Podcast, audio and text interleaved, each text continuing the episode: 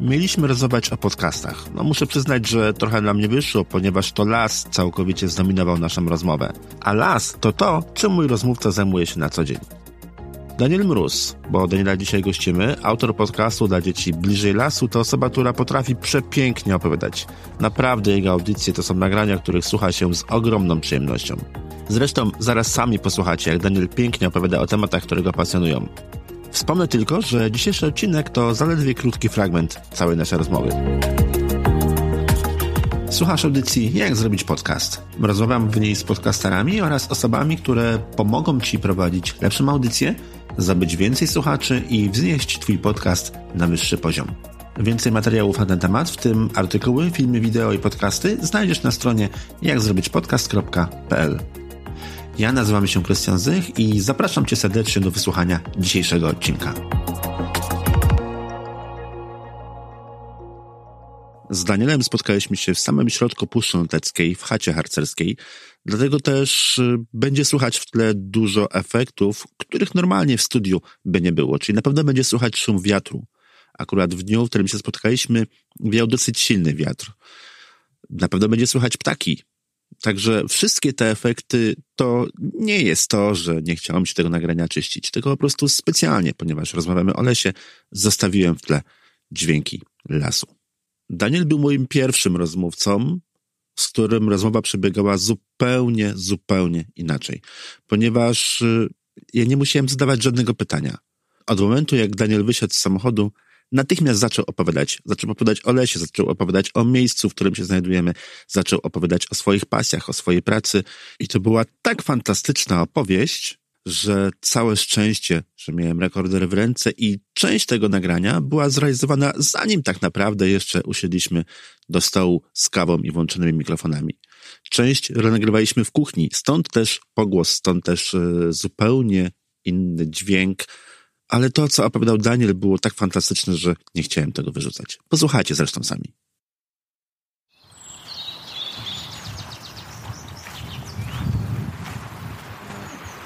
Cześć.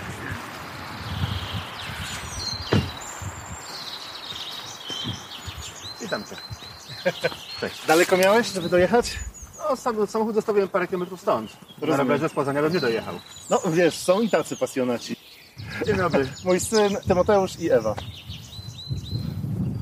Będą strzelać? Tak, e, właśnie od wczoraj jesteśmy posiadaczami repliki Kałacha. No i właśnie przyjechali przetestować sprzęcior. Ja wezmę tylko torbę. Fajne, fajne miejsce. Wiesz co to jest tak, to jest e, chata harcerska. E, Zajmuję się nią od 98. To jest chorągiew Wielkopolska z Poznania. To ZHR wtedy jeszcze tutaj istniał. Potem jak my już zrobiliśmy staży, pojechaliśmy na studia, to się niestety nikt nie kontynuował tego harcerstwa i tak została chata i przyjeżdżają tutaj ludzie. Można po prostu przyjechać. Aha. Wchodzisz sobie na Osada Maciejewą na Facebooku, tam jest kalendarz. Możesz sobie luknąć, e, kiedy jest dostępny wolny termin i po prostu przyjeżdżasz. Mamy tam taki cmentarzek obok byłych właścicieli e, tej starej leśniczówki, bo to jest nowa leśniczówka. Stara jest, e, tak jak masz ten duży świerk, lipę, w prawo. Tam są ruiny, e, które można się tam wpaść, także tam dzieciaków nie puszczamy. To jeszcze chapnij to do kuchni. Super. A, jeszcze tarcza, tak? Dobrze. Wzięłaś może wodę z, e, z samochodu? Eee. Super. Tutaj było tak, że to były, Cię oprowadzę po chacie, tylko wchodzimy od piwnicy. To były dwie, dwie osobne tak jakby części mieszkalne. W ogóle wejście nie było z tej strony, tylko od szczytów. Z tej strony mieszkali, nie skłamać, tak, z tej strony. Z tej strony mieszkali ludzie, e, którzy teraz mieszkają w Chambrzysku, którzy też tu czasami przyjeżdżają sobie wspominać stare czasy i zajmowali się tą drugą częścią taką hotelową. To było e, dla o, plastmet, coś takiego, plast mm, w Poznaniu też. E, mieli Może, takie, możliwe. wiesz, ze starych czasów, e, takie wczasy pracownicze, takie były kiedyś tam dzierżawili takie domki albo budowali nawet własnym sumptem, nie? A jak mieli brygadę, to, to właśnie pół tej chaty było na takie cele, nie? I jakiegoś roku najzwyczajniej w świecie e, drzewa rozsadziły linię energetyczną, która tutaj prąd dostarczała. Nadleśnictwo wyliczyło, żeby pociągnąć nową, 2 miliony złotych, no to nie robimy. No to się zrobiło tutaj nie do wytrzymania, no bo bez prądu to tak średnio. On tutaj istnieje od 75 jakoś tak. Tam była, tak jak mówię, ta stara leśniczówka była tam, nie? Ona się spaliła, czy tam po wojnie ją spalili.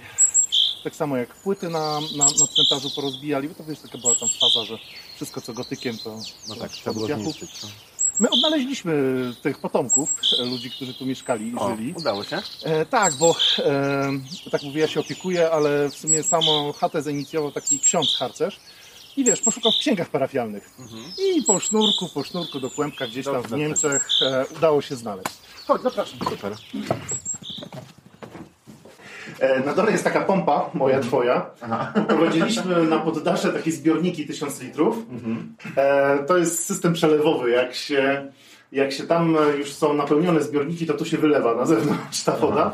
I wiemy, że jest pełen zbiornik. I wtedy masz w toaletach i w kranach bieżącą wodę. A widzę, łuki są, czyli cały niezbędny sprzęt do polowania jest. Wszystko jest. Ojej, co tu się wydarzyło? Dobra, ktoś. Makaron.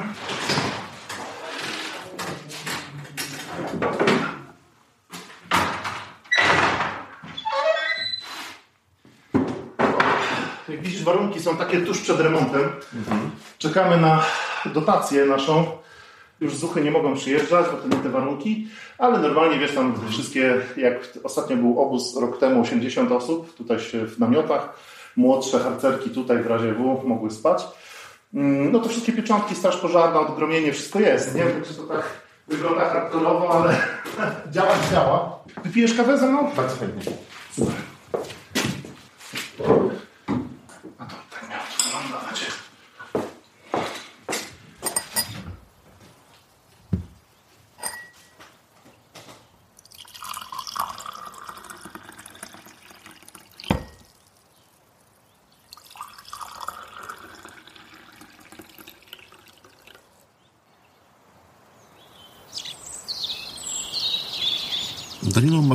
początek powiedz coś o historii tego lasu. dotknęła tą puszczę klęska, strzygonia chojnówka. Taki mały robaczek szary, który zjadł właściwie cały ten las. A że Puszcza Notecka jest jednym z największych zwartych kompleksów leśnych Europy, biją się o pierwsze, drugie miejsce. To wyglądało makabrycznie, bo tak naprawdę w puszczę wchodzisz koło Obornik, a wychodzisz pod Gorzowem. Jeżeli tak iść bezpośrednio na zachód. Zresztą większość lasów w Polsce, nie, zauważyłeś, nie? Są zlokalizowane ze wschodu na Poziomo. tak, poziomo. I jak się czyta raporty starych leśników e, z tamtych czasów, jak to wyglądało, tych takich pierwszych leśników, to mówią, że jakby deszcz padał. Taki odgłos. To były odchody spadające. I właściwie drzewa były zjedzone do pnia. I próbowano odnowić puszczę. Zresztą zostawiono taki fragment nieodnowiony, jakby to mogło wyglądać. E, nad Sierakowem na północ trzeba pojechać. Są wydmy, no, zupełnie jak nad morzem. Nawet taki sam piasek, drobny, miałki. W Polsce nie było wtedy jeszcze tyle nasion. Dzisiaj jest tak, że jest cała gospodarka nasienna, mikroregiony, ocena genetyczna. Sadzi się drzewa tylko z tego miejsca, najlepsze genetycznie. Wtedy tak nie było. Wtedy próbowano z całej Polski ściągnąć sosnę, a to była kropla w morzu potrzeb. Więc zaczęto importować nasiona z Brazylii, z Japonii, z Ameryki Południowej. I często tutaj stuletni las, bo już teraz będzie właściwie 100 lat, jest twojego przedramienia. Sosny pokręcone, dziwne, rosną w podszycie, czyli w tym takim dolnym piętrze rosną dęby, czyli w sumie jak sosna to powinien być piasek. Dęby powinny trochę żyźniejszą glebę mieć. Ona się sama przebudowuje z czasem, ale te drzewa są takie trochę dziwne. No, tego nie wiedziałem. Ja myślałem, że te dziwne takie właśnie drzewa nie danej wysokości co trzeba, to jest kwestia po prostu gleby, że tu jest jakaś, nie wiem, Za dobra. mieszanka. Jak, jak jest za dobra, to sosna jest właśnie taka dziwna, pokręcona, gałęzie się nie oczyszczają od dołu, nie odpadają. Nie, nie, nie. To jest właśnie kwestia tych ekotypów, takich, teraz byśmy powiedzieli mądrze, biomów. Po prostu nasiona z Brazylii nie chcą rosnąć w Polsce. Były też eksperymenty z taką sosną z Ameryki Północnej, z sosną Banksa. Możesz ją jeszcze spotkać, ponieważ po wojnie było bardzo mało drzew, sadzono dużo topól, wierzb, dlatego że one w wieku 40 lat już są dojrzałe. No i próbowano jakkolwiek zapełnić do budownictwa, cokolwiek, żeby było. Co oczywiście spowodowało małą klęskę ekologiczną w Europie, ponieważ dzisiaj nie znajdziesz w Europie czystych, już na pewno w Polsce, nie znajdziesz czystych genetycznie wierzb i topór. Ponieważ znowu ściągano nasiona zewsząd, a one się dobrze z sobą krzyżowały. Więc większość to są Zaadoptowały się, tak? I Większość to się. są mutanty, to już nie są czyste. Robiono też eksperymenty z sosną Banksa. Ona ma bardzo specyficzne szyszki, nieduże, sierpowate, takie wygięte w łuk i nigdy nie są otwarte. Dlaczego? Dlatego, że one się otwierają tylko i wyłącznie w ogniu.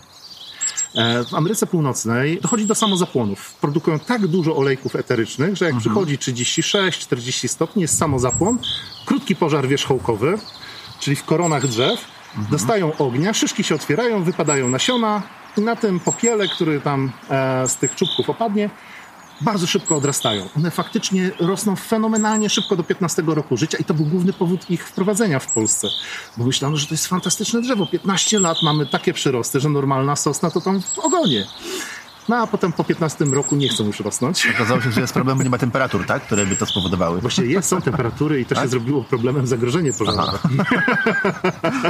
Ponieważ w Ameryce jest inne podejście do pożarów. Bardzo rzadko gasi się pożary. Szczególnie w parkach narodowych jest tak, że strażacy przyjeżdżają robić sobie zdjęcia na tle pożaru.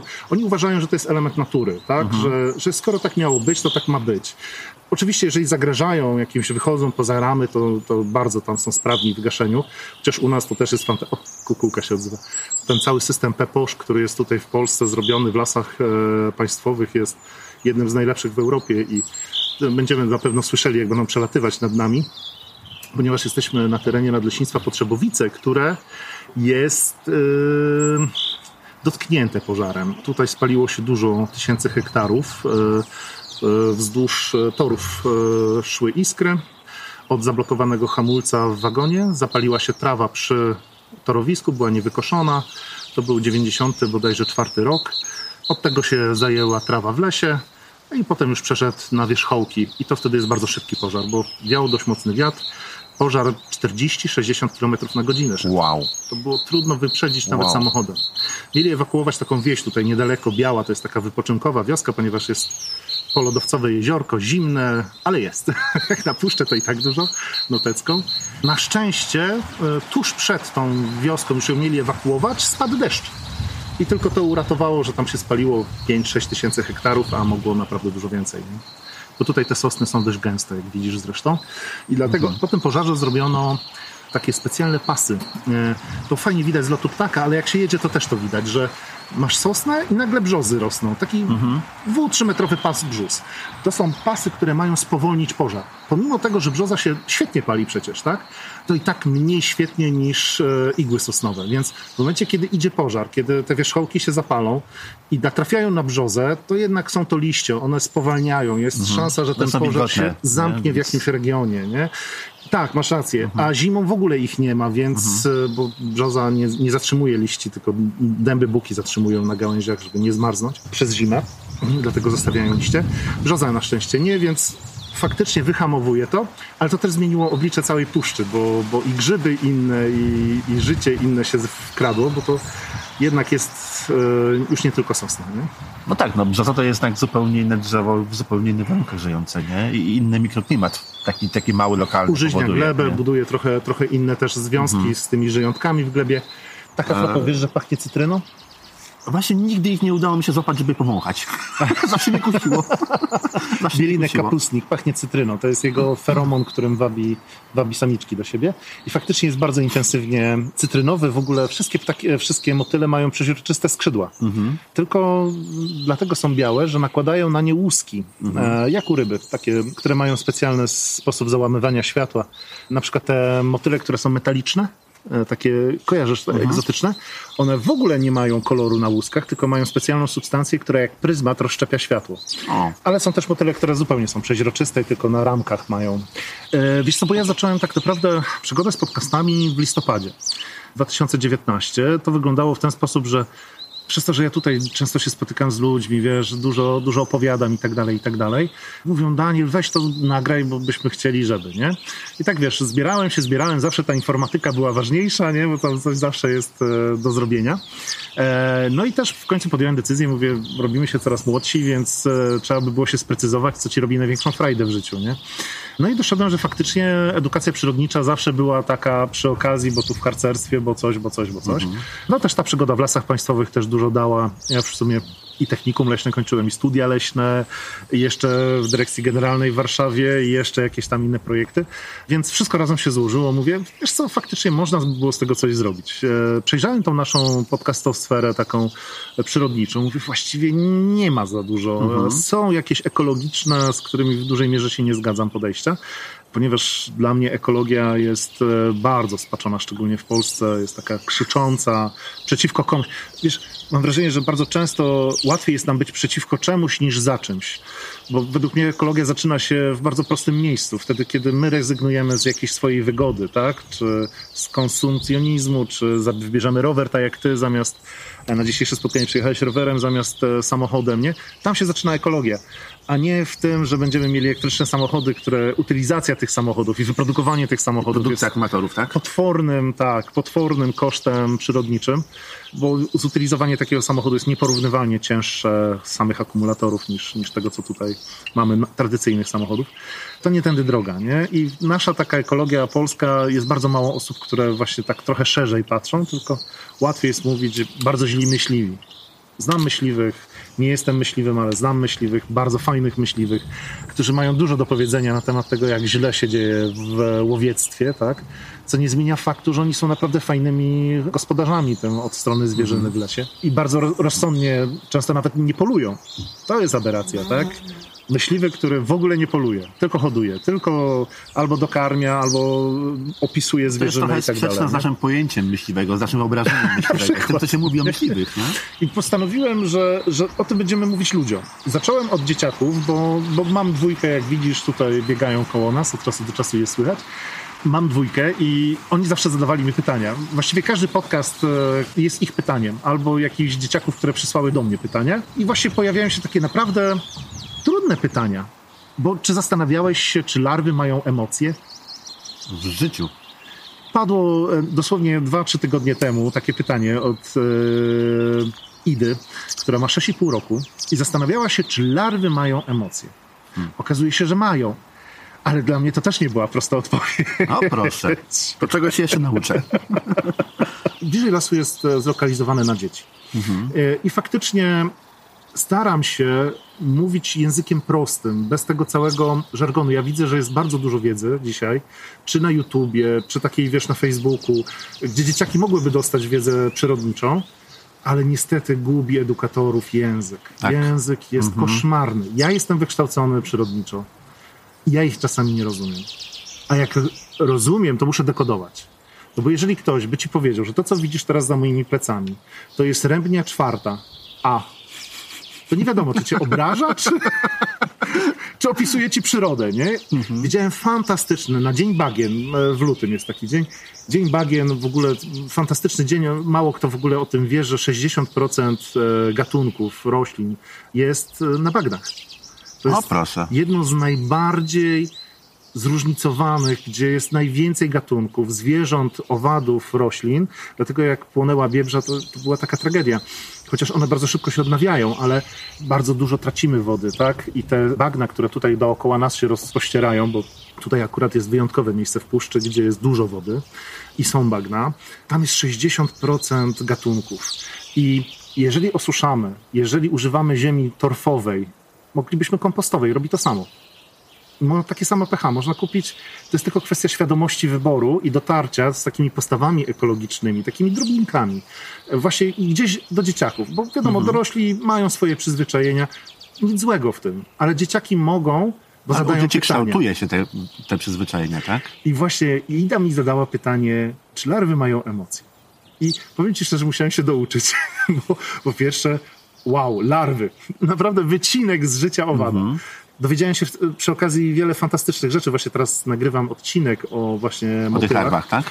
I między innymi o mhm. larwach, ponieważ e, to jest jeden z cudów natury. Dlaczego? Zauważ, że od e, jajeczka, później mamy gdzieś tam tą gąsienicę, larwę i, i dorosłego motyla, on się musi zupełnie zmienić. Jak zastyga jako larwa i przeobraża się w tego motyla, on się rozpuszcza w środku, do biożelu. Absolutnie rozpuszcza wszystko, co ma w środku i z tej papki takiej po prostu istota stworzenia.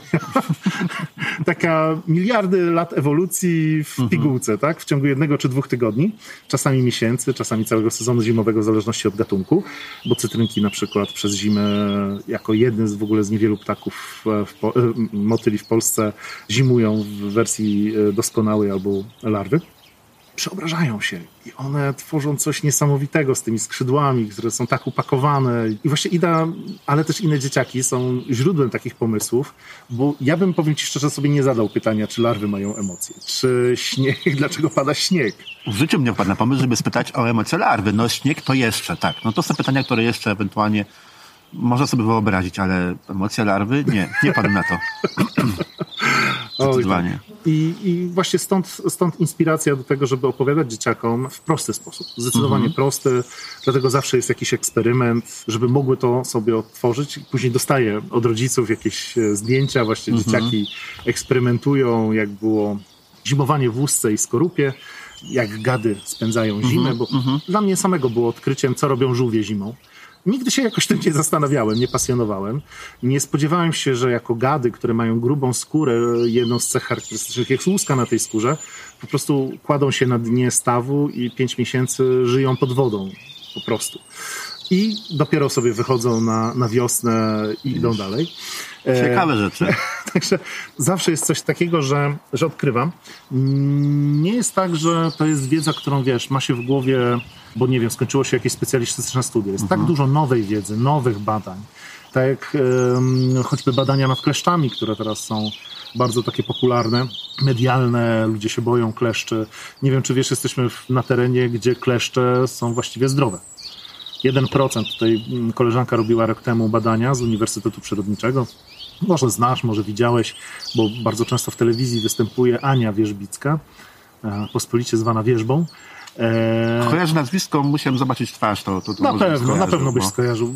Robiła badania, jak tutaj jest z tym zakażeniem. Ja sam choruję na boleriozę, bo właściwie to jest choroba leśników zawodowa. Mało znajdziesz takich, których nie dziabnęło. I mówi, słuchaj Daniel, tutaj jest 1% kleszczy zakażonych boleriozą.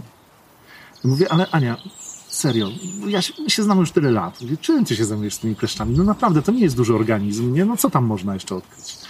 No i właśnie okazało się, że, że właśnie ta nauka idzie cały czas do przodu. Mówi Daniel, a wiesz jak kleszcze zarażają? Mówię, no w teorii to trochę wiem, tak? Ale mówi, po, il, po jakim czasie, bo to jest ważne. I pomyślałem sobie, faktycznie, jeżeli wracasz z lasu i wiesz, znajdujesz kleszcza, pojawia się ta niepewność. Zaraził, nie zaraził. Stało się coś, nie stało się. I to jest właśnie odkrycia z zeszłego roku, że kleszcz, e, jak wgryzie się w skórę, to możecie zarazić KZM, tym e, kleszczowym zapaleniem mózgu, ponieważ przenosi się to w jego ślinie.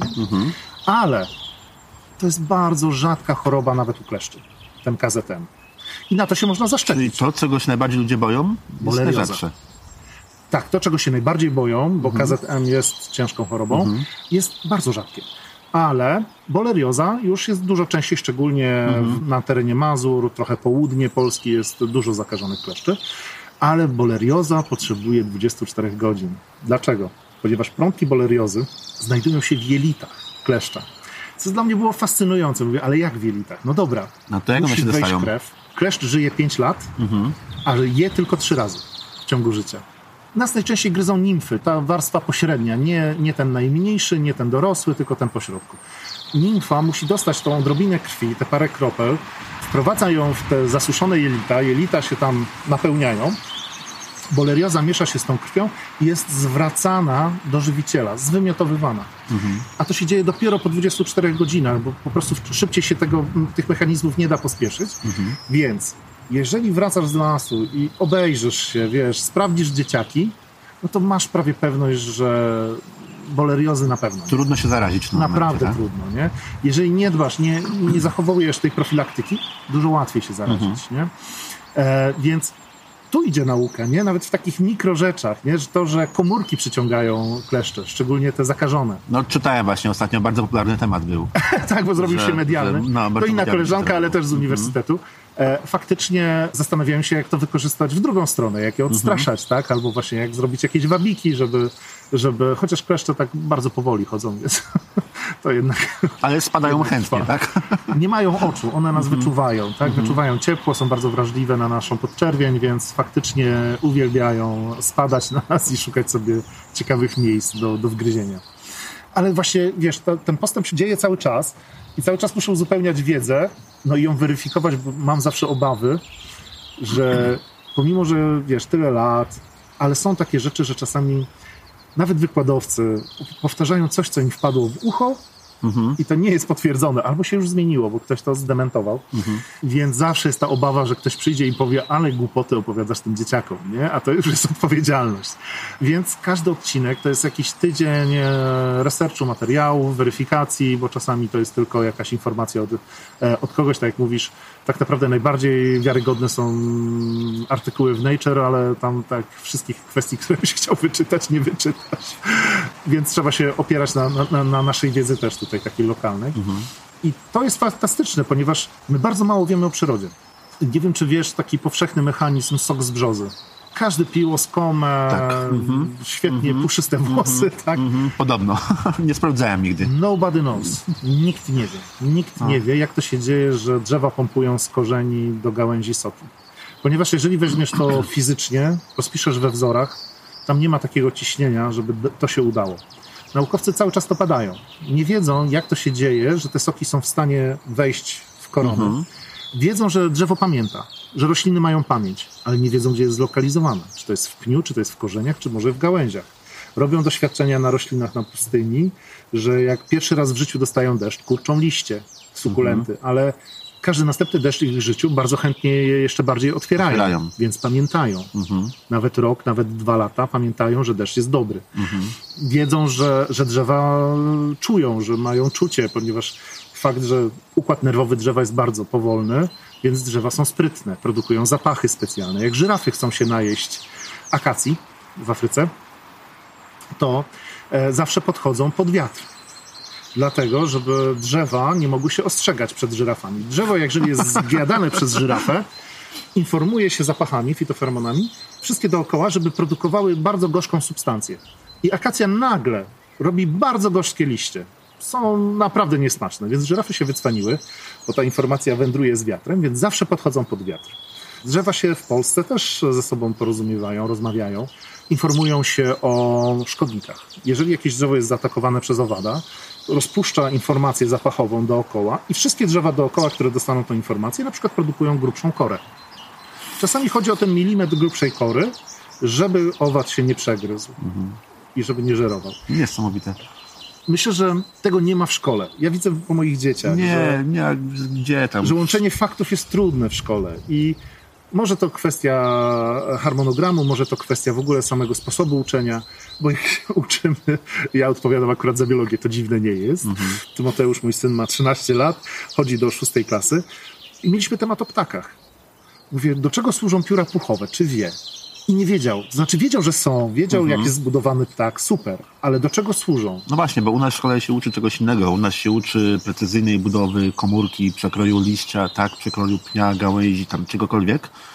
Czy jakichś innych bardzo szczegółowych, analitycznych, czy wręcz statystycznych danych, a nie uczy się po co to wszystko tak naprawdę Dokładnie jest, nie? Dlaczego to wszystko tak działa, nie inaczej.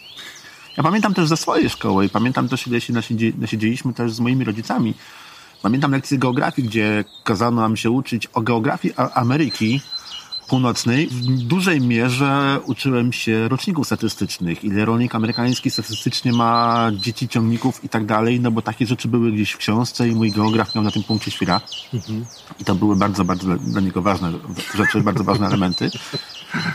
Ale jak e, po skończeniu takiej edukacji, geografii właśnie Ameryki Północnej, jakby ktoś mnie zapytał, no dobrze, okej, ale jakie zwierzęta żyją, powiedzmy, w centralnej części Ameryki Północnej, no bo na północy to jeszcze wiem, niedźwiedzie, to, to jestem w stanie sobie tam wyobrazić.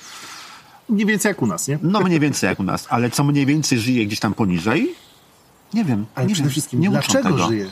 Nie uczą tego. Dlaczego ptaki się robią coraz mniejsze na świecie? Dlaczego jak idziemy do muzeum i oglądamy eksponaty zebrane na początku wieku zeszłego i dzisiejsze, i to jest ten sam ptak, w tym samym miejscu zebrany i nagle jest naprawdę widocznie mniejszy.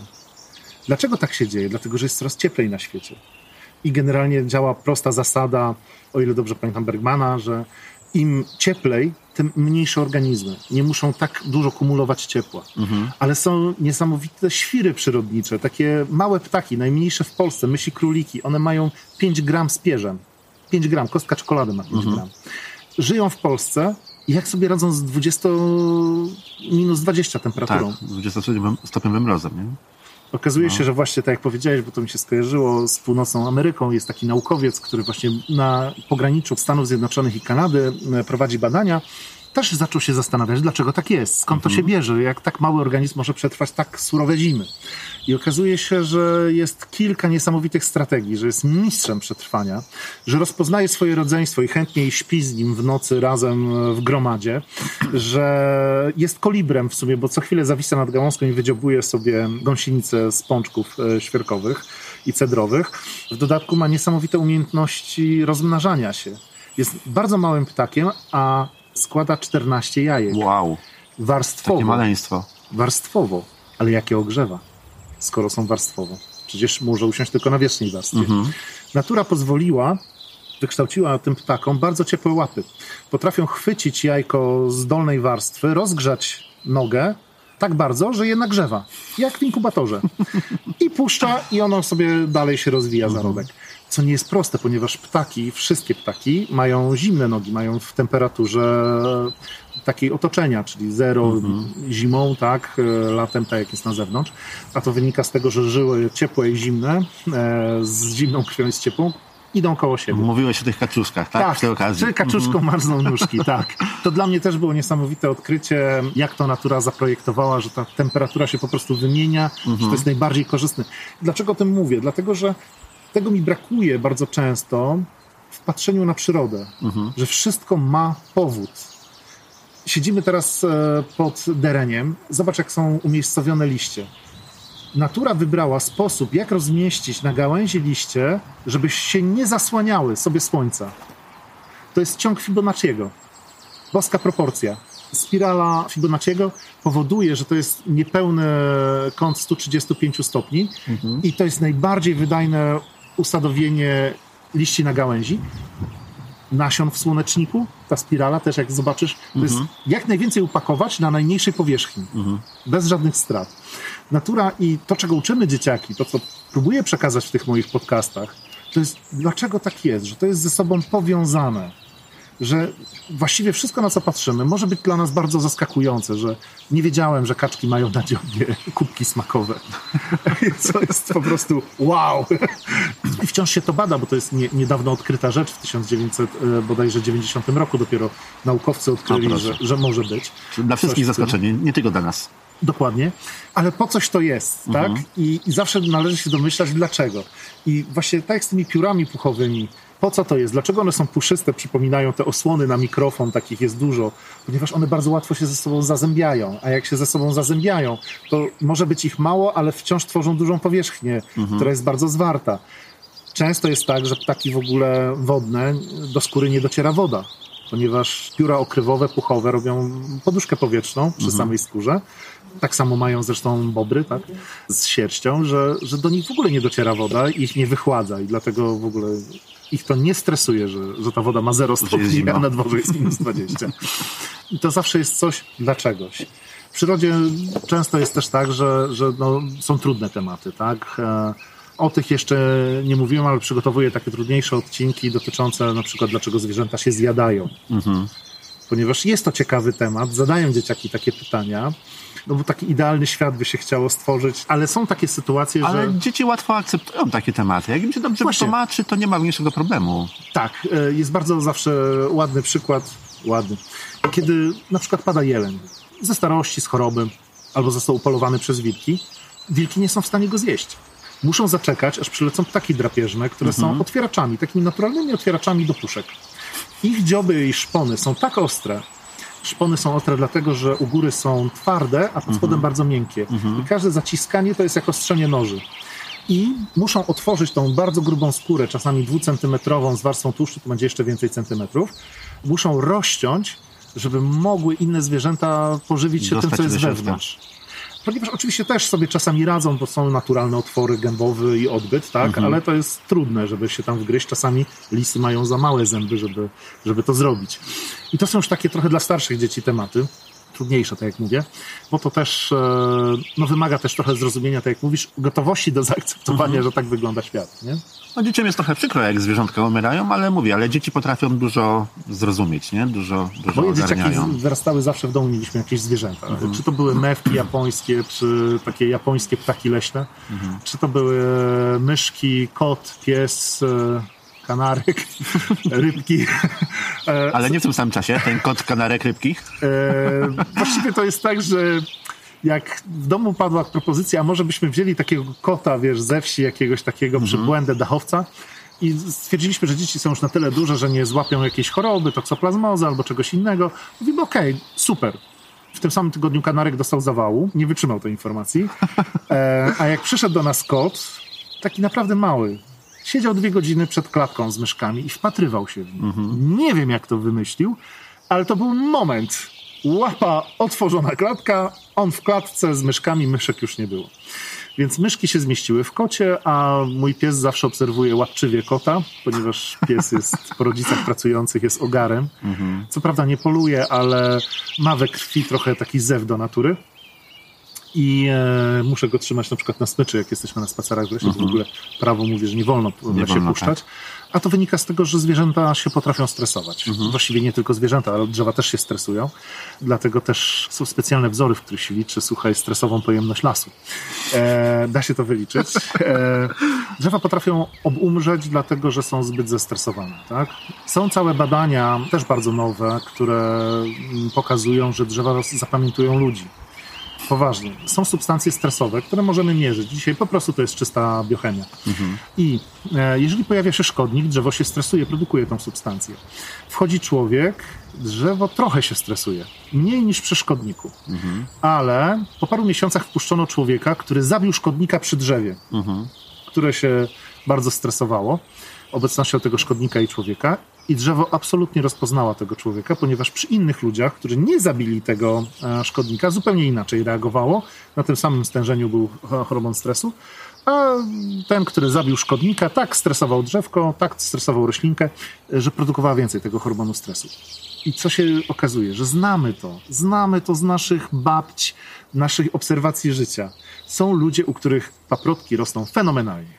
Nie muszą nic robić. Ja nie wiem, te paprotki jak są podlewane raz na jakiś czas, a są ludzie, u których ta sama paprotka dana w prezencie usycha z Usycha automatu. natychmiast, tak. Po prostu rośliny nas wyczuwają. I to nie jest tak, że jesteśmy źli czy dobrzy, tak? Tylko po prostu pasujemy roślinom albo nie. Mamy do nich rękę, babcia by powiedziała, tak? No. Dryk, takie coś. A czasami nie. Ale dzisiaj już możemy to zmierzyć. Dzisiaj już widzimy, że to jest e, nauka, a doświadczenie jest stricte życiowe. Niesamowite. Dobrze, a powiedz mi, skąd pomysł, żeby uczyć te dzieci właśnie za pomocą podcastu? No bo co innego jest, jak utłumaczysz tutaj swoim dzieciakom, tak? Inaczej jak tutaj przychodzą, powiedzmy, nie wiem, harcerze i z nimi siedzicie, gadacie.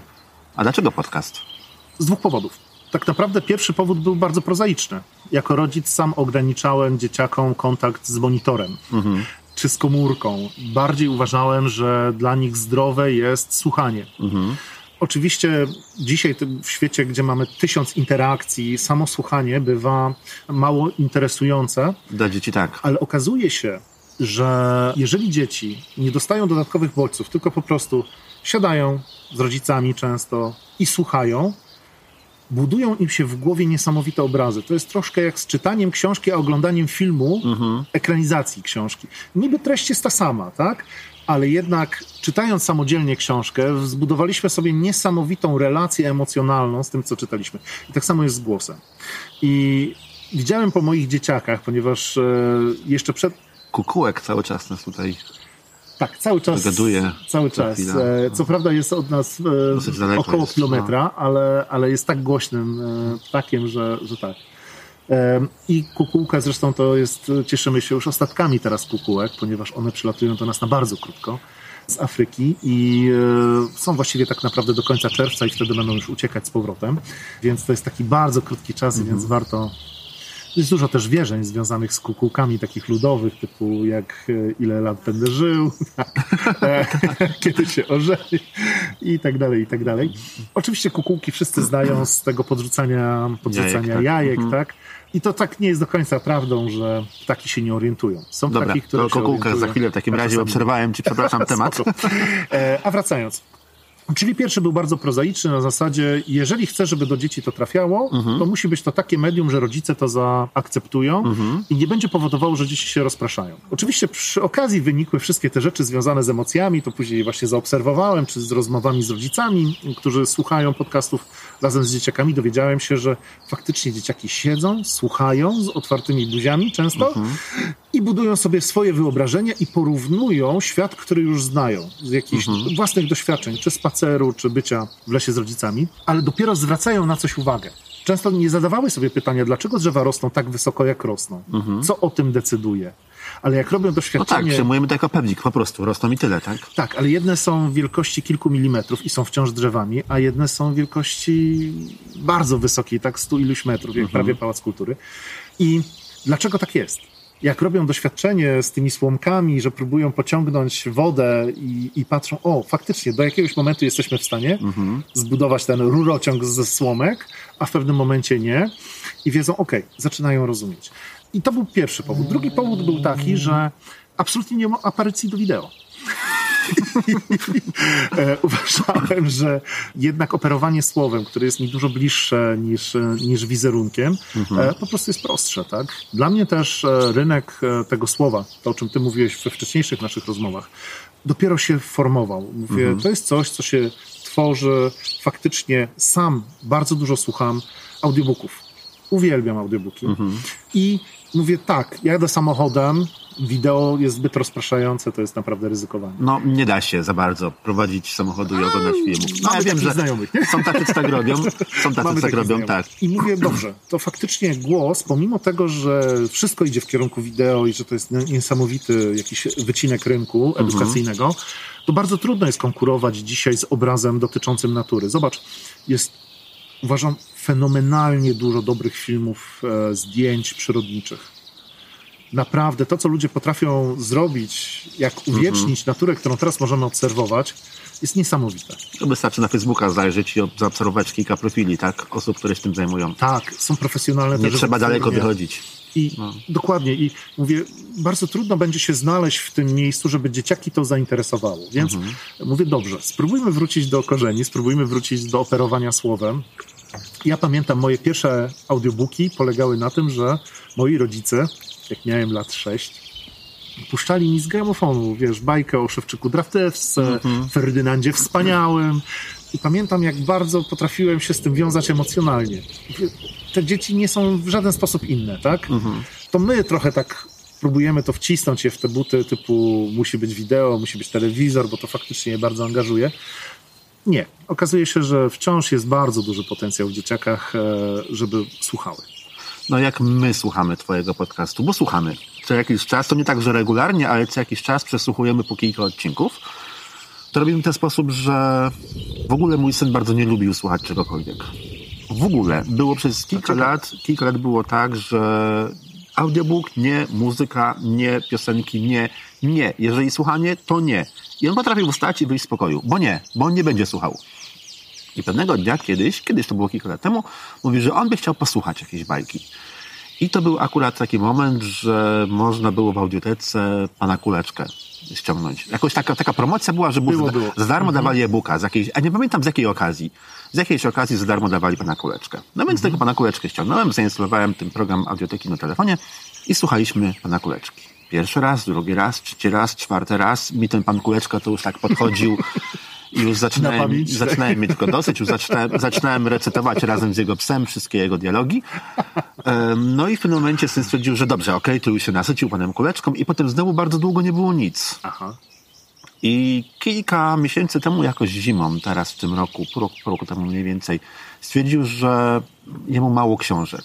Bo wieczorna procedura wygląda w ten sposób, że ja mu czytam, później on, on mi czyta, albo na odwrót. On mi Fajnie. czyta, a potem ja jemu czytam. I staram się z reguły w tej kolejności, żeby on się tak, Aha. żeby najpierw się zmęczył, a potem żeby słuchał. Em, No i to generalnie trwało z reguły koło godziny. No, ostatnio nam się właśnie rozciągnęło na półtorej godziny, bo jeszcze doszło do tego wszystkiego jakieś słuchowiska albo audiobooki. Na szczęście dla mnie finansowo Empik zorganizował akcję Empik Go, że można korzystać Tak. Jest- dwa miesiące za darmo. Mhm. I jest tam mnóstwo naprawdę bardzo fajnych audiobooków dla dzieci, dla młodzieży. Bardziej, że on już wyrósł z takich bajeczek, już słucha dla takich trochę starszych, Normalne więc, książki już, nie? więc jest tych książek tam naprawdę sporo dla niego. Ale jak jest, był taki dzień, że nie miałem żadnego audiobooka, to niego mówię, wiesz co, chodź posłuchamy może tego, zobaczymy. Czyli zimą, gdzie się szybko robi ciemno, tak? Już gasiliśmy sobie światło, włączaliśmy sobie audiobooka i któregoś dnia skończył się audiobook, nie miałem następnego, bo zapomniałem, mówię, posłuchamy sobie tego. Włączyłem mu twoje podcasty. Pierwszy odcinek, cisza. Śpisz? Nie, słucham. Dobra, to drugi odcinek. A drugi odcinek się skończył i cisza na łóżku. Śpisz? Nie, włącz następny. I tak, i tak kilka odcinków, nie? Potem stwierdziłem, że już wystarczy, bo już dosyć. Podcast podcastem, ale po prostu dosyć czas i spać. I następnego dnia, co było? Następnego dnia było tatuś, ale ja chcę ciąg dalszy, tego, co było wczoraj. I w ten sposób przesłuchaliśmy chyba z 10 twoich e, właśnie odcinków. Potem jakoś tak było, że następnego nie było, to się wzięliśmy z jakieś audiobooki. Skończyliśmy chyba ze dwa audiobooki. Tatuś, ale czy są jeszcze te, Aha. te odcinki? Bym jeszcze, jeszcze chciał tego posłuchać. No i znowu kolejne dwa czy trzy odcinki. No i w ten sposób co jakiś czas wracamy właśnie do twoich nagrań. Czyli najczęściej słuchamy tego wieczorem. No wiadomo, teraz to już jest jasno, nie? Bo tam ta ósma, dziewiąta wieczorem to jeszcze jest całkiem jasno. E, Więc już nie ma takiej atmosfery jak zimą, że sobie zapalamy tylko lampkę, taką malutką, jednowatową żarówkę, ale mimo wszystko e, wieczorem, już w łóżku, już tak na, na, na spokojnie. I zauważyłem, że no przynajmniej mojego syna, nie wiem jak inne dzieci reagują, ale przynajmniej mojego syna to wciąga w ten sposób, że on nie bryka, nie rozrabia mi, bo jego bardzo często energia roznosi jeszcze jak ja, jak ja mu czytam. Natomiast w momencie, jak już słucha właśnie czy audiobooka, czy też twoich na- nagrań, to już, już się koncentruje tylko na tym, już jest tylko to, nie? To, to zapewne nie jest w żaden sposób planowy efekt, e, ale być może jest tak, że Ale właśnie fajny odbiór. Mi się Właśnie, ja w ogóle jestem No. oczarowany tym, co mówisz, bo, bo nigdy nie dostałem takiej informacji zwrotnej. E, co prawda, tak jak e, mówiłem wcześniej, gdzieś ludzie podsyłają zdjęcia, mówią, Mhm. panie Danielu, kiedy następny odcinek, bo faktycznie szczególnie w tym okresie, kiedy, kiedy chorowałem na COVID, e, był, był ten okres Miałeś taki... przerwę dłuższą. Mhm. Tak, gdzie te odcinki nie powstawały. Czasami jest tak, że dużo jakichś obowiązków Mhm. i faktycznie powstaje jeden miesięcznie zamiast jeden tygodniowo, tak jak sobie założyłem. W sumie rozpisanych odcinków mam dzisiaj 130 już zaplanowanych. I to są wszystko hitowe tytuły. Mhm. I będzie ciekawie, tylko czasami po prostu się człowiek nie wyrabia, zresztą wiesz jak jest w życiu, Mhm. ale staram się, żeby w każdym odcinku było odpowiedni tło muzyczne, ponieważ uważam, że, że jedno bez drugiego to trochę nie istnieje. No właśnie, i to, o to też zaraz będę cię zapytać. Na. Aha, okej. Chyba, że powiesz wcześniej. No dobrze, to może spróbuję przewidzieć, o co chciałeś zapytać. Właściwie wszystkie dźwięki, e, bardzo wyjątkowe jakieś e, sytuacje, gdzie nie miałem okazji sam nagrać, choćby od e, dźwięku łosia ryczącego. Bo to Mhm. Chyba w ostatnim, tak? Gdzieś, Czy- czy- czy- trochę wcześniejszym jeszcze. Tam A było nie, w ostatnim, w ostatnim leniem były, tak. Tak, wiele e, było. tam były różne, Mhm. różne zwierzęta, różne ich odgłosy, właśnie Daniele Bekowisko, Mhm. żeby dzieciaki zrozumiały ten dźwięk. To musiałem po prostu gdzieś poszukać w internecie i zakupić po prostu dźwięk Mhm. łosia. Te łosie ryczą tak samo w Szwecji jak w Polsce, ale, ale, ale to nie był dźwięk nagrany tutaj w Polsce czy, czy w tym terenie. Tak? Mhm. Staram się, żeby te podkłady dźwiękowe właśnie były jak najbardziej realistyczne, usadowione w Polsce, ponieważ można kupić bardzo dużo ładnych dźwięków, świetnie opracowanych, technicznie wyczyszczonych, tylko co z tego, jeżeli to nie są nasze ptaki?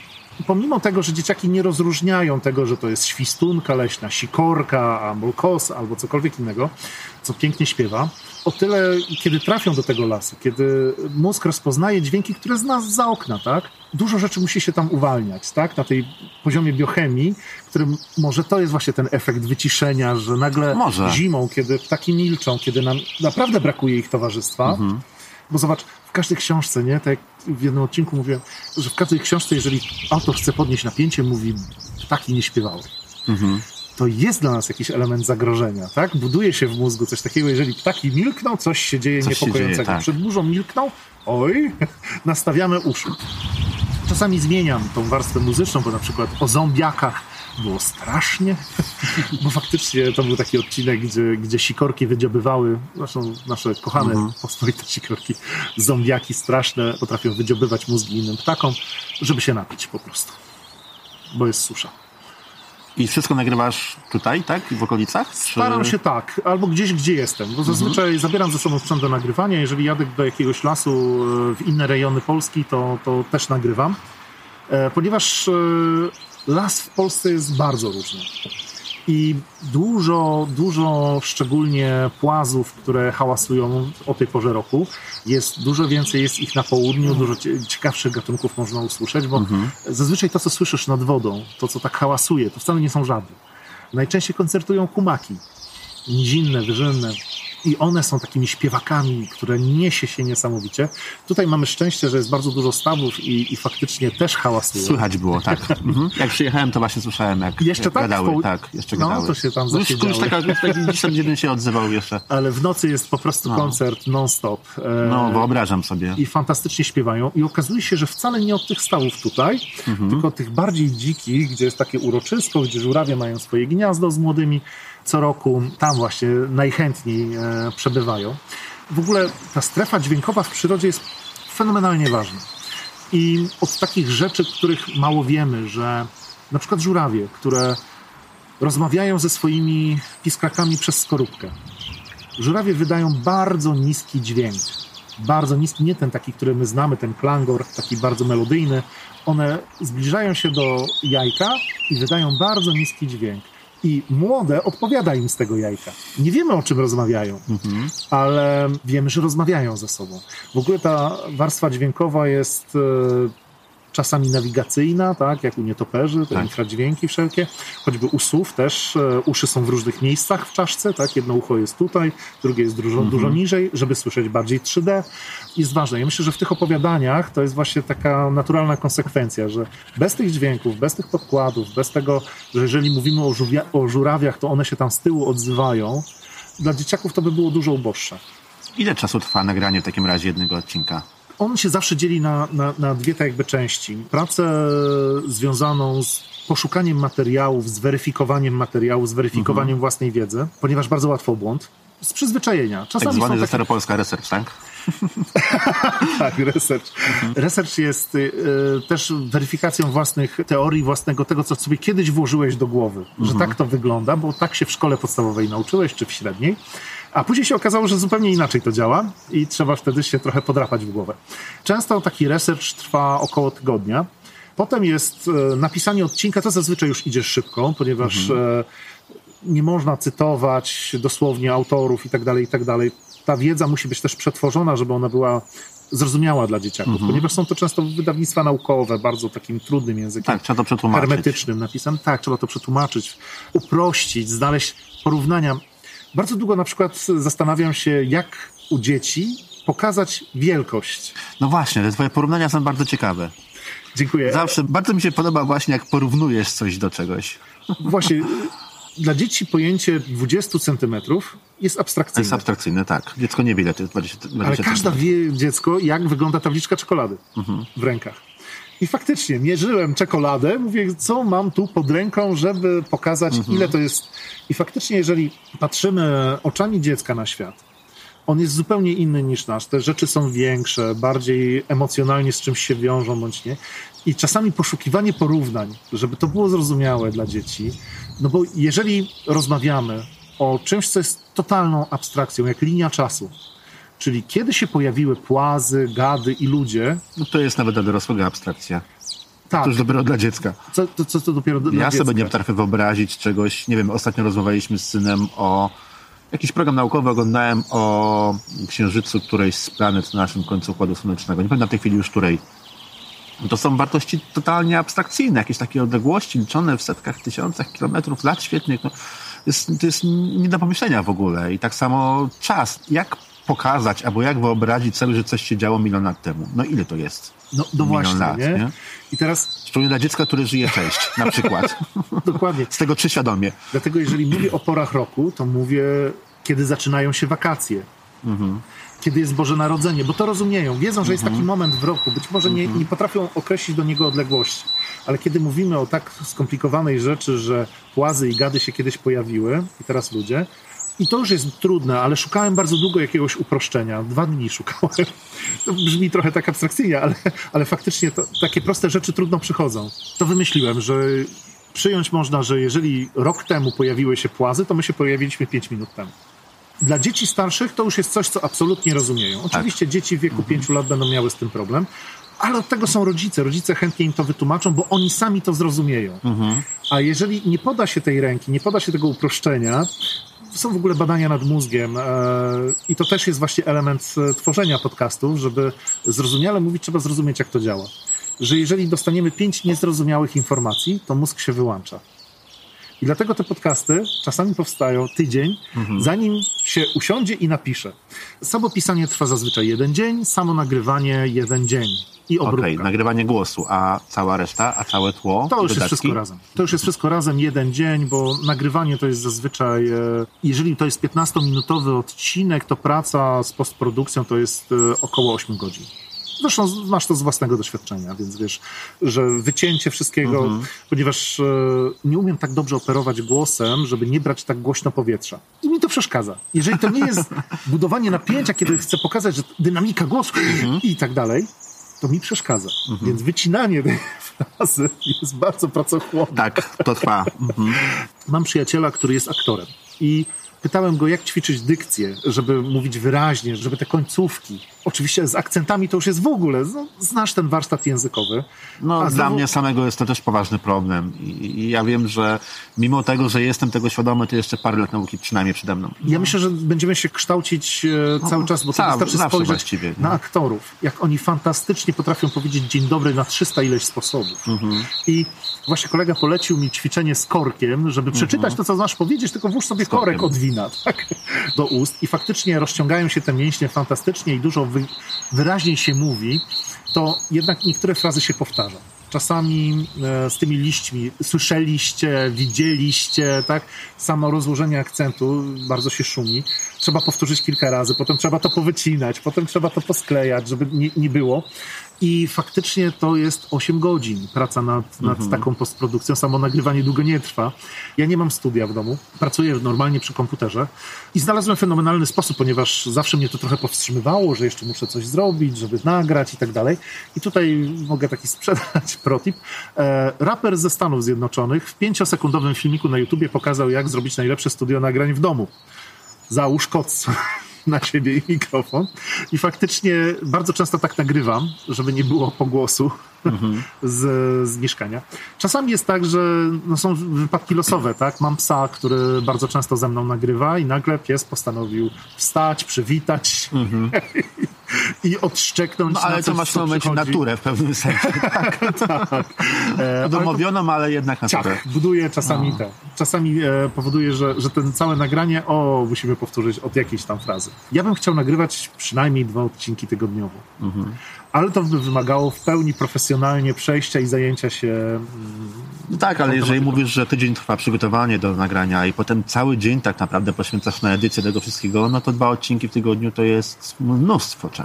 To jest już właściwie cały etat. Tak, tak, tak, tak, tak, tak. Właśnie tak. No i teraz właśnie pracuję nad tym, żeby przejść na pełen etat w tematyce, bo sam zauważyłeś, że, że ten rynek podcastowy też się tworzy związany z firmami, które Tak. chciałyby uczestniczyć w tym podcastach. I mm, Jest tych firm coraz to więcej to z bardzo różnych branż. No zresztą nawet ostatnio lasy państwowe przecież tak zaczęły nadawać swoje własne audycje. Także dzieje się dużo i, i coraz to więcej osób zauważa, że podcast jest po prostu fajnym sposobem na, pokaz- na powiedzenie tego, co mam do powiedzenia. Fajnie, że poruszyłeś temat lasów państwowych, bo lasy państwowe mają e, całą swoją organizację, Centrum Informacyjne Lasów Państwowych, w skrócie CIL, która produkuje bardzo dużo fajnych materiałów, z czego wciąż jednak jest to bardzo taki hermetyczny język, chociaż pilnują się, to jednak e, są to leśnicy z krwi i kości i czasami to wychodzi. I to nie jest tak, że jest jakaś konkurencja między nami, bo ten rynek jest tak duży i, i dzieciaków jest tak dużo. Zresztą dzieciaki uwielbiają wybierać, tak? Raz z No tego oczywiście. koszyka, raz z tego Oczywiście. koszyka. To by się im znudziło. Ja myślę, że jest bardzo dużo do profesjonalizacji takiej edukacji, czy, czy tworzenia o przyrodzie, o naturze w rozsądny sposób. Nie w sposób ofensywny, nie w sposób agresywny, co nie jest proste. Ponieważ sam widzę, e, jak łatwo byłoby zbudować grupę przeciwko czemuś. Tak, A w momencie, kiedy zmuszam ludzi do tego, żeby myśleli, żeby wyciągali własne wnioski, żeby mieli własne zdanie i potrafili je obronić, jest bardzo ciężko. Ponieważ ludzie nie chcą słyszeć niewygodnej prawdy, że właściwie wystarczy, że nie będą marnować jedzenia w domu, tak? Nie kup- będą kupować za dużo i później wyrzucać, żeby mieć wpływ, zerwało się wichura, żeby mieć wpływ na ekologię. Za chwilę się chyba uspokoi, wiesz, bo widzę po chmurach, że za chwilę powinno być spokojniej.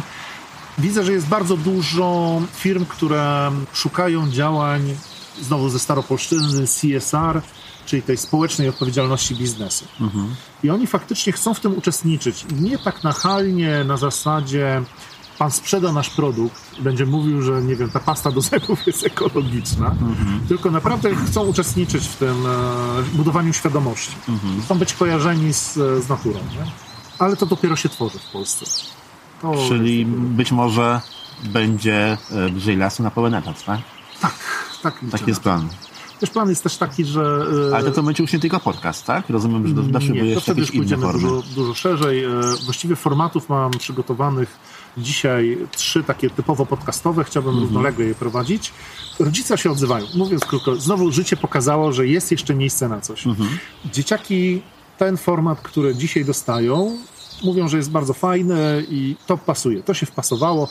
Oczywiście wciąż jest udoskonalane. Zresztą widać różnicę między pierwszym a Mhm. O. ostatnim odcinkiem. Wiesz, ja wychodzę z założenia, że jeżeli nie widać, to znaczy, że ktoś poszło nie w tym kierunku, co trzeba. Ale jeżeli widać, to jest dobrze. To znaczy, że się rozwija. Super, dzięki. Rodzice się odzywają i mówią, a może byśmy zrobili coś dla nas, bo by, my też byśmy chcieli posłuchać. I faktycznie myślę, że jest jeden z takich formatów, które chcę teraz uruchomić w najbliższych dniach, to jest właśnie takie rozmowy, w których jestem gospodarzem i ktoś mówi o swoim podejściu do przyrody.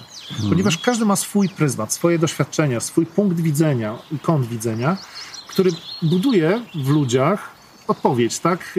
Po prostu mamy doświadczenia, które się pokrywają, ale możemy też coś e, się dowiedzieć i spojrzeć na to na nowo. Na przykład chciałbym porozmawiać z myśliwymi.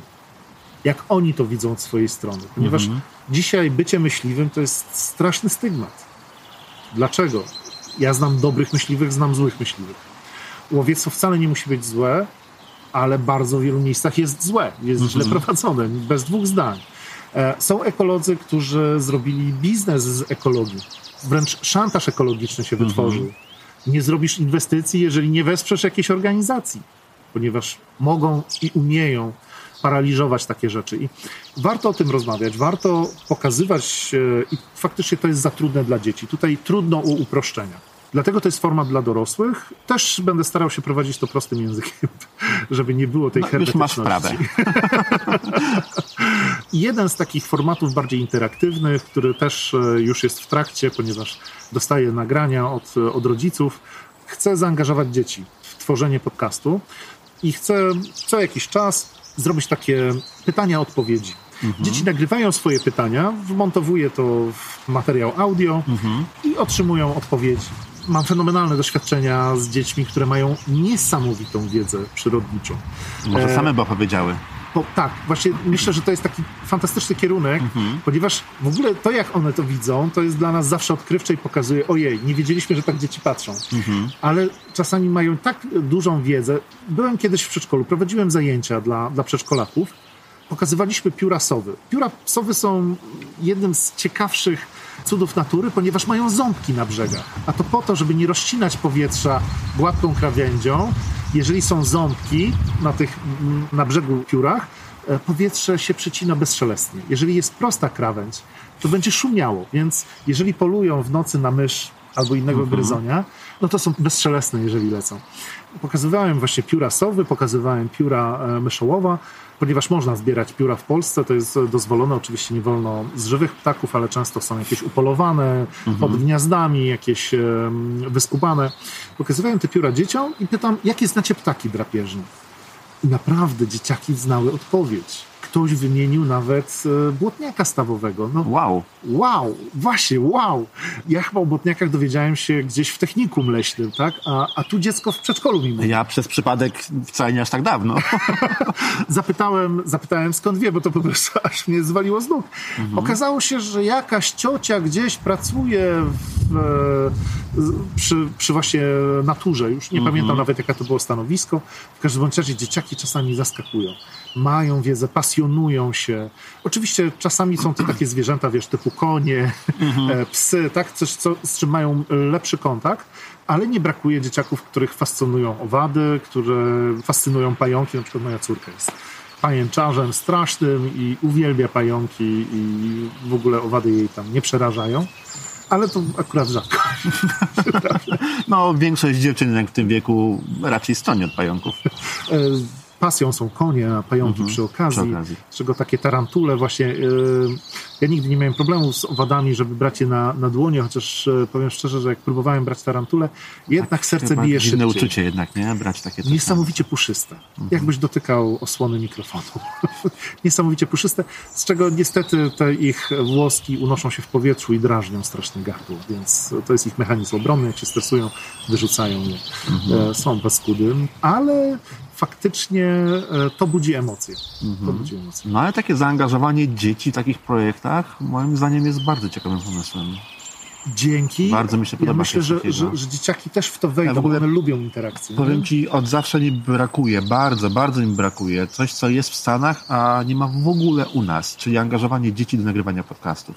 Ja wiem, że jest problem z nagrywaniem z dziećmi, bo dzieci nie potrafią tak jeszcze ładnie opowiadać, tak mówić, sprecyzować swoich myśli. E, Nie są takie też e, wytrzymałe, żeby w dłuższej perspektywie czasu takie audycje nagrywać, ale bardzo mi brakuje nagrań właśnie z dziećmi. Bardzo bym chciał posłuchać. Ja jestem nawet gotowy pomóc w przygotowywaniu takich nagrań od strony technicznej, żeby tylko takie nagrania się pojawiły, bo właśnie bo bardzo mi brakuje, bardzo bym chciał, żeby się pojawiły nagrania współtworzone z dziećmi. Wiem, że to jest trudny format i przypuszczam, że do tego się nie pojawia. No, ale- na pewno tak. ale Chociaż brakuje mi. Było kiedyś, Brakuje. pamiętasz, w radiu było, co to jest? I dzieci mówiły o czymś. No w przykład- polskim radiu, tak? Nie tak pamiętam tej chwili, na wydaje, było którym, coś takiego, na już nie którym pamiętam było. na którym Mhm. kanale. I faktycznie to niesamowicie budowało, to było śmieszne oczywiście. To było śmieszne, tak, ale spojrzenie tych dzieci, tak. czasami ich wyobrażenie na jakiś temat było z jednej strony śmieszne, a z drugiej strony bardzo często ciekawe. Faktycznie jak dzieciaki patrzą, to patrzą w zupełnie inny sposób, Mhm. nie? I, I to jest świeże. I to buduje w nas z kolei nowy, nowy sposób myślenia o czymś. Mhm. Też pokazuje, jak mało z tego, co mówimy, czasami dociera. Nam się wydają te rzeczy oczywiste, nie? Tak. Więc y, no, w przyrodzie jest y, właściwie wszystko jest bardzo sensowne, logiczne i matematycznie wyliczalne, tylko jeszcze po prostu nie potrafimy tego zrobić czasami. Ale dzieciaki faktycznie, e, gdyby się udało zaangażować dzieci, wiesz, w jakichś projektach z jedną e, z blogerek z e, Poznania nawiązaliśmy kontakt, tylko COVID nam przeszkodził w spotkaniu. Właśnie umówiliśmy się COVID tutaj, wiele namieszał. nie? No, tak. I w, u ciebie i U mnie i też. tu W złym momencie się pojawił. W sumie tak. Wolałbym zimą, kiedy jest jak te kontakty takie są ograniczone i w ogóle przemieszczanie się jest ograniczone. Nie wiosną. No, w paskudnym momencie. No. Prawda. E, właśnie e, chcę przyjechać tutaj z dzieciakami, e, ze swoimi znajomymi i właśnie będziemy robić jakieś, e, jakieś zajęcia tutaj dla dzieciaków, e, gdzie postaram się właśnie pierwszy taki format być może właśnie nagrać, tak? Wiesz, można to zrobić przy ogniu, można to zrobić, wiesz, na zasadzie usiądziemy, pogadamy, może coś z tego się uda złożyć, tak? Ja myślę, że dzieciaki dzisiaj są tak mądre, naprawdę są, nie tylko o to chodzi, że my byśmy nie wiedzieli, co zrobić z iPadem, tak? czy z iPhone'em, mając lat 4. One dzisiaj potrafią to biegle posługiwać i naprawdę ich szerokość zainteresowań jest bardzo duża. Bo mają dostęp do tej wiedzy. Tak. I my im to ułatwiamy, tworząc e, podcasty, czy jakąkolwiek treść, która gdzieś do nich dociera. Tak, ułatwiamy im to, ale myślę, że dopóki nie będzie tego przeżywania wspólnego, wiesz, tego kontaktu z naturą, bo co innego o niej słuchać, co innego wyjść w teren i spróbować tego doświadczyć, tak? Zrozumieć, że w łyżce ziemi w lesie jest więcej organizmów żywych niż wszystkich gatunków na świecie. Zrozumieć, jaki to jest mikrokosmos, że piasku, ziarenek piasku mamy więcej na Ziemi niż jest gwiazd we wszechświecie. I tak dalej, i tak dalej. to na dzieci działa, nie? Jeżeli to jest taka wyobraźnia No. e, gdzieś tam e, pobudzana, ale to jest praktyka. Jeżeli zaczynają suszyć liście i robią swój pierwszy zień, uczą się, Mhm. wiesz, zebrać coś, zrobić pierwszą maść, tak jak ostatnio robiły krem z liści brzozy, No, tak? Oni dopiero wtedy, dopiero się uczą, nie? Bo budowanie obrazów i emocji dźwiękiem, głosem, super. Ale to jest zupełnie inny etap, Nie, kiedy można tego dotknąć, oczywiście. powąchać, sprawdzić, tak? Zupełnie inny tutaj świat. wędrowników, którzy przychodzili i miał chłopak e, ranę na, na nodze. Czasami prowadzę zajęcia z takiej z tak zwanej leśnej apteki, szkole harcerzy. Pokazałem mu jakąś roślinę, którą wystarczy rozetrzeć. Mówię, tak już robili Rzymianie. Spróbuj pod bandaż to włożyć, może się wygoi. A jeżeli się nie wygoi, to oczywiście do lekarza. Tak? No ale jak się jest w podróży przez e, parę tygodni się po prostu odparzyła noga i ropieje, no to coś z tym trzeba zrobić. Nie zawsze da się podejść do lekarza.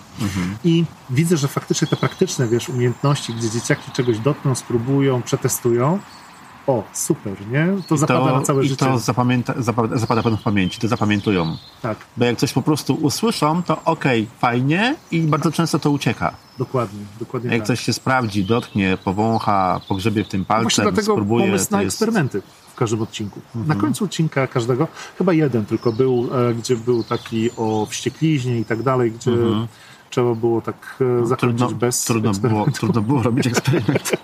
Dzieciaki wykonują po prostu eksperyment, gdzie mogą spróbować te wiadomości, które się dowiedziały, Mhm. przetestować.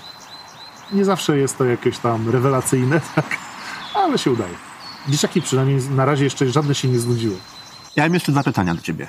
Jeszcze odnośnie podcastów. Powiedz mi, z jakiego sprzętu korzystasz? Korzystam z bardzo takiego średnio zaawansowanego sprzętu, czyli mikrofonu Yeti Blue. Jest troszkę podchwytliwy ten mikrofon, to tylko tak powiem, że on nie, nie bez powodu stoi prosto.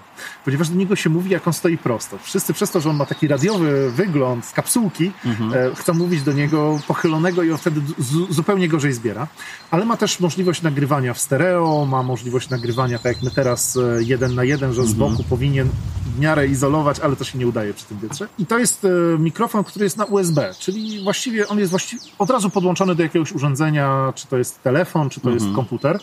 Nagrywam najczęściej bezpośrednio do programu z rodziny Adobe Audition, ponieważ e, od lat korzystam z Photoshopa, a to wszystko jest takie w jednej logice, tak? E, osadzone i było mi najłatwiej się nauczyć na, na czymś takim. Używam e, pop filtra. Czy to jest taki właśnie włochacz, czy to jest normalny pop filter, taki nylonowy, ze względu na to, że mam dużą ekspresję głosu i e, te wszystkie PD strzelające są bardzo wyraźne. W ogóle sposób nagrywania czy wyciszenia pomieszczenia jest banalny, bo, bo, bo przykrywam się kocem i staram się nie, nie mówić do ekranu, który by odbijał dźwięk, tylko po prostu jest mikrofon przede mną, ekran gdzieś z boku, z którego czytam. I to jest moje, moje profesjonalne studio nagrań. No, ale w zupełności wystarcza. I rozumiem, że w tym Adobe Audition również edytujesz całość i przygotowujesz do, do Tak do naprawdę robię dwie rzeczy. Jedno to jest e, korekcja szumów, która znajduje wzór tego szumu. Te pierwsze 30 sekund nagrywam absolutnej ciszy, staram się nawet nie oddychać, żeby program komputerowy mógł rozpoznać, co jest tą ciszą. I on bardzo ładnie czyści, chociaż czasami potrafi przyciąć za dużo i wtedy się głos robi taki, wiesz, metaliczny. I druga rzecz, którą robię, to jest wycinanie nabierania powietrza, jak to nazywam, ponieważ zawodowi lektorzy fantastycznie opanowali ten wdech i nie słychać tego, a ja nie potrafię. I cały czas jest... I to strasznie drażni podczas odsłuchiwania podcastu, przynajmniej mnie. Bo z- znam podcasty, które właśnie, szczególnie takie wywiadowe, które nie wycinają takich rzeczy. I to są dwie rzeczy, które robię. I potem wyrównuję to tym takim e, profilem, żeby wszystkie nagrania były tak samo głośne. Żeby nie trzeba było pomiędzy odcinkami zmieniać sobie głośności. Oj, to bardzo razi. Bardzo Tak. razi, jak jeden odcinek jest dużo ciszej niż drugi i jeden muszę mocno podkręcić w górę, potem drugi nagle łup. Na I właśnie dziecko miało iść No, spać, tak? Tak. I wybuchło coś. E, tak. E, I to jest właściwie całość takiego warsztatu technicznego. Mhm. I gdzie można znaleźć wszystkie twoje nagrania? Ja serdecznie zapraszam na stronę bliżejlasu.pl. To jest strona, na której znajdziecie wszystkie linki e, do moich opowiadań. Ja używam platformy Anchor FM. E, Jest to platforma zakupiona przez Spotify, ale jest w zupełności darmowa. Jak Spotify jest darmowy i płatny, tak tam jest akurat 100% darmowe. I ona zajmuje się dys- dystrybucją na wszystkie osiem takich najbardziej popularniejszych platform podcastowych, czyli e, streamingowych, czyli Apple Podcast, e, Google Podcast, Spotify i pozostałych jeszcze kilka Pocket i jeszcze kilka innych. Ma swoje też minusy korzystanie z takich platform, przed czym ostrzegam, że bardzo trudno dojść później do autora, napisać do autora, przekierować na stronę, ponieważ taka aplikacja dba o to, daje ci darmowy hosting, co prawda na twoje pliki, No tak, ale ale dba o to, żebyś żeby- tam został, tak? żebyś tam został, tak. I ma to swoje minusy, ale na sam początek mi to w zupełności wystarczyło. Teraz zaczynam myśleć nad tym, żeby jednak przejść na coś e, własnego po prostu. Mhm. Możesz się pochwalić statystykami? Takie ogólne statystyki, jakie mam, to tak. E, Spotify mierzy dwie rzeczy. Zaczęte odsłuchiwanie i odsłuchania, czyli powyżej 30 sekund. Tak to u nich się dzieje. I w sumie takich pełnych odsłuchań jest 56 tysięcy, a słuchających 9 tysięcy osób. Z czego e, takich śledzących osób, e, zaraz ci powiem, bo gdzieś są statystyki głębsze. Jesteśmy w lesie, internet nie działa. Okej, teraz się otworzyło, wejdźmy do środka. Okej. 2,5 tysiąca osób, które śledzą. I według tej aplikacji Anchor Spotify to jest 80% tego, co w ogóle słucha. Czyli jeżeli mówimy, że mamy 56 tysięcy na Spotify'u, no to musimy do tego dodać jeszcze 20%, czyli jakieś 60 parę tysięcy e, odsłuchań. odsłuchań. Tak, odsłuchań, czyli 12 tysięcy ludzi słucha podcastu.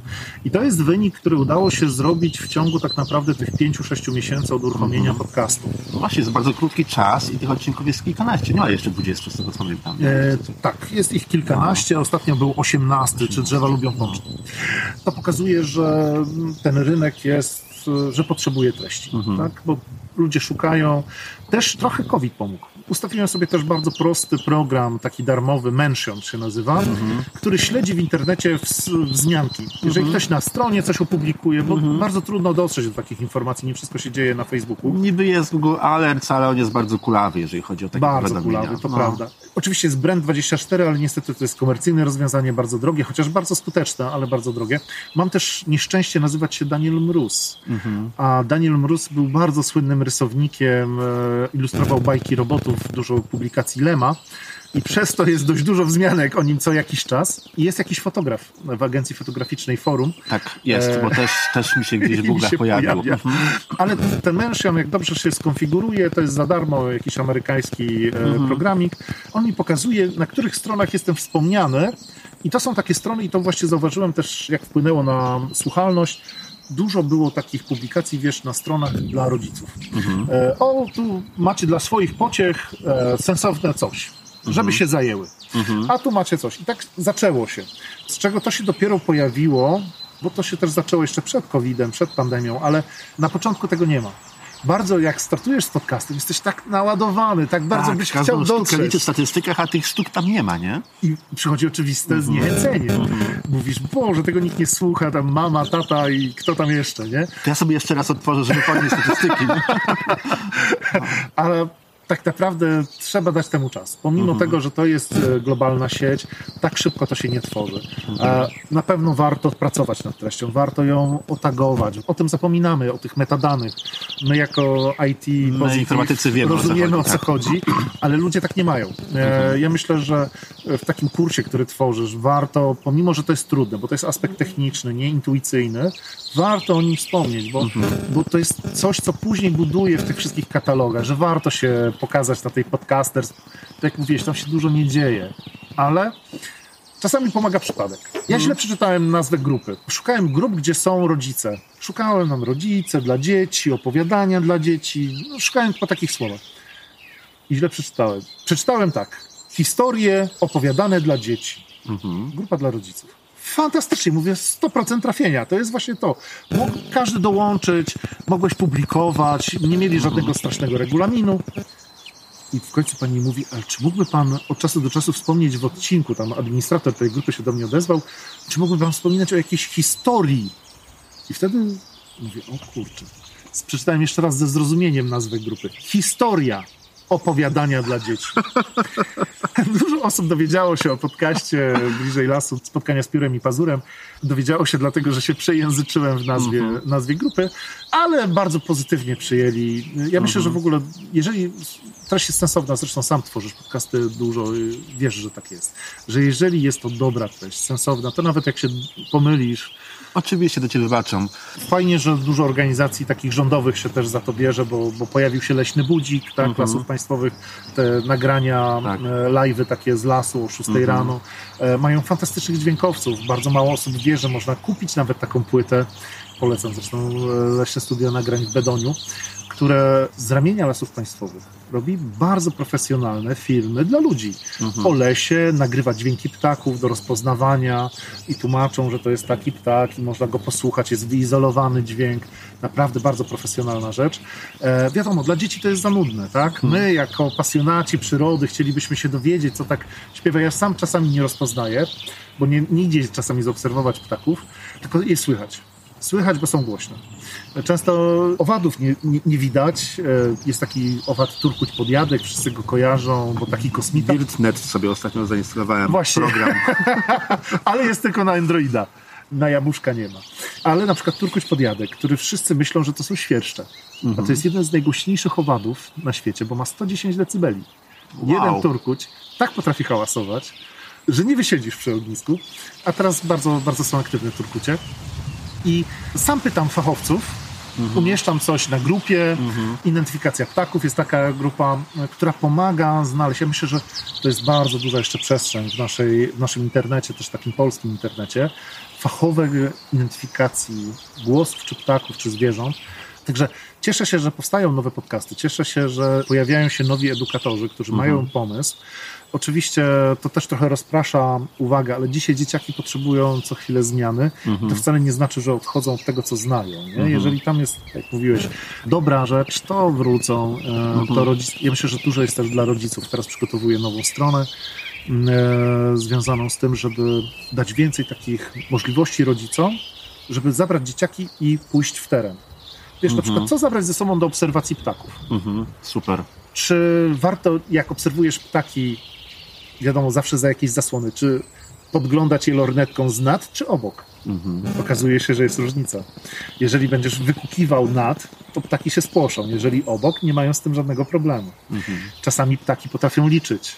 Zresztą ptaki liczą do pięciu, więc e, doskonale wiedzą, ile osób weszło do lasu i że nie wyszło. Więc, żeby swobodnie oglądać czasami przyrodę, to trzeba pójść z kimś, kto wyjdzie z lasu. Bo ptaki się nie wyluzują, jeżeli będą wiedziały, że ktoś jednak został w tej e, schronie, tak? Myślę, że jest dużo takich rzeczy, które można powiedzieć rodzicom, jak obserwować gwiazdy, leśne życie, ludzie się boją być w lesie w nocy, prawda? E, ja akurat tam No sypiam nie znają, no to, to, to się boją. No to jest Ja się oczywiste. ludzi w lesie, szczerze, bardziej niż, niż zwierząt, no bo co zrobić, jak spotkasz dzika? No, jest to pytanie. Większość osób nie wie, co zrobić, jak spotkać dzika, i większość osób mówi brać nogi za pas. A właściwa odpowiedź brzmi nie prowokować, zostać w miejscu, zaczekać, nie nastawiać się jakimś frontem, tylko boczkiem się ustawić do tego dzikiego zwierzęcia. Zwierzęta zazwyczaj nas bardzo chcą uniknąć, tak? Wolą nas obejść bardzo szerokim łukiem. Muszą być potwornie zestresowane, żeby przyjść bliżej. Oczywiście, tak jak tutaj jesteśmy niedaleko jakiejś wsi, problemem są te udomowione zwierzęta. Kawusie jeszcze jedno? Chętnie. Dobra, robimy. Po krótkiej przerwie kawowej rozmawialiśmy z Danielem jeszcze przez kilka godzin i gdybym opublikował wam całą naszą rozmowę, prawdopodobnie byłby to najdłuższy odcinek podcastu w ogóle w historii. Dziękuję, że zostałeś czy zostałaś z nami przez te półtorej godziny. Zapraszam serdecznie na stronę Daniela bliżejlasu.pl oraz oczywiście na stronie jak zrobić podcast. Jak zrobić podcast.pl. Do usłyszenia za dwa tygodnie.